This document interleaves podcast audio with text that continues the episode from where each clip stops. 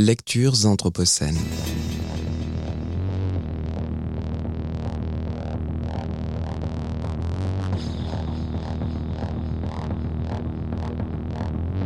Lecture anthropocène. Bonjour à toutes et à tous. Je vais vous lire un extrait du livre La place de l'écrivaine Annie Ernaux, prix Nobel de littérature 2022. Ce roman biographique qui a obtenu le prix Renaudot 1984 est né du besoin d'Annie Ernaux de raconter la vie de son père suite à son décès. Il relate aussi la condition sociale de ses parents, leur vie au travail et leurs espoirs. Ce livre succède à son premier roman autobiographique, Les armoires vides, paru en 1974. L'extrait que je vais vous lire se situe à l'époque où les parents d'Annie quittent leur emploi d'ouvrier pour faire l'acquisition, dans les années 40, d'un café-épicerie à quelques kilomètres du Havre. Ils ont acheté le fonds à crédit. Au début, le pays de cocagne. Des rayons de nourriture et de boissons. Des boîtes de pâté, des paquets de gâteaux. Étonnés aussi de gagner de l'argent maintenant avec une telle simplicité. Un effort physique si réduit. Commander, ranger, peser, le petit compte, Merci, au plaisir. Les premiers jours, au coup de sonnette, ils bondissaient ensemble dans la boutique, multipliaient les questions rituelles. Et avec ça Ils s'amusaient. On les appelait patron, patronne.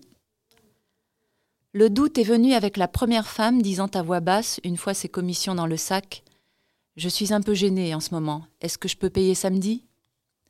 Suivi d'une autre, d'une autre encore l'ardoise ou le retour à l'usine. L'ardoise leur a paru la solution la moins pire.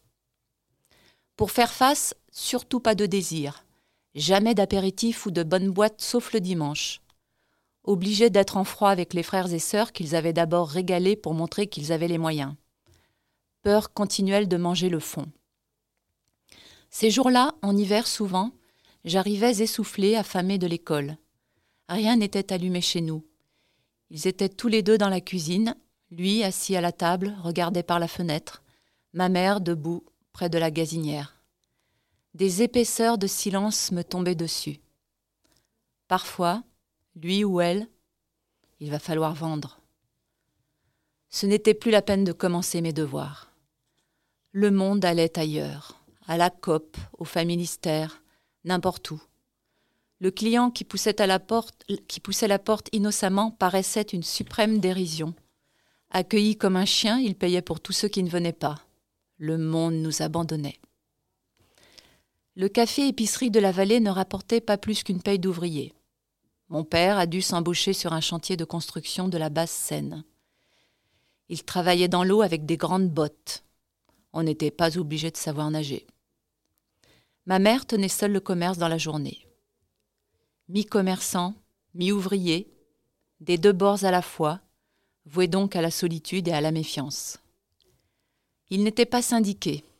Il avait peur des croix de feu qui défilaient dans elle et des rouges qui lui prendraient son fond. Il gardait ses idées pour lui. Il n'en faut pas dans le commerce. Ils ont fait leur trou peu à peu, liés à la misère et à peine au-dessus d'elle. Le crédit leur attachait les familles nombreuses ouvrières les plus démunies vivant sur le besoin des autres, mais avec compréhension, refusant rarement de marquer sur le compte. Il se sentait toutefois le droit de faire la leçon aux imprévoyants ou de menacer l'enfant que sa mère envoyait exprès aux courses à sa place en fin de semaine sans argent. Dis à ta mère qu'elle tâche de me payer, sinon je ne la servirai plus. Ils ne sont plus ici du bord le plus humilié. Elle était patronne à part entière, en blouse blanche, lui gardait son bleu pour servir. Elle ne disait pas comme d'autres femmes. Mon mari va me disputer si j'achète ça, si je vais là. Elle lui faisait la guerre pour qu'il retourne à la messe, où il avait cessé d'aller au régiment, pour qu'il perde ses mauvaises manières, c'est-à-dire de paysan ou d'ouvrier.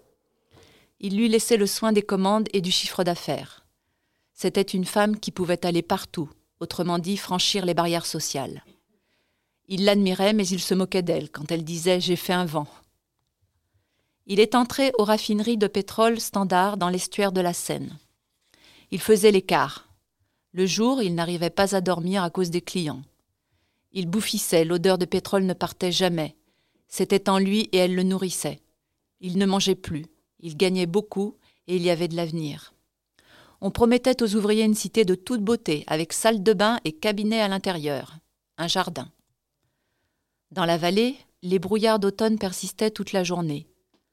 Aux fortes pluies, la rivière inondait la maison. Pour venir à bout des radeaux, il a acheté une chienne à poil court qui leur brisait les chines d'un coup de croc. Il y avait plus malheureux que nous.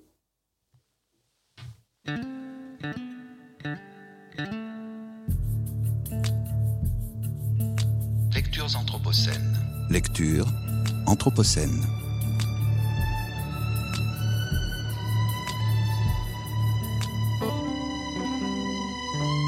Lectures anthropocènes.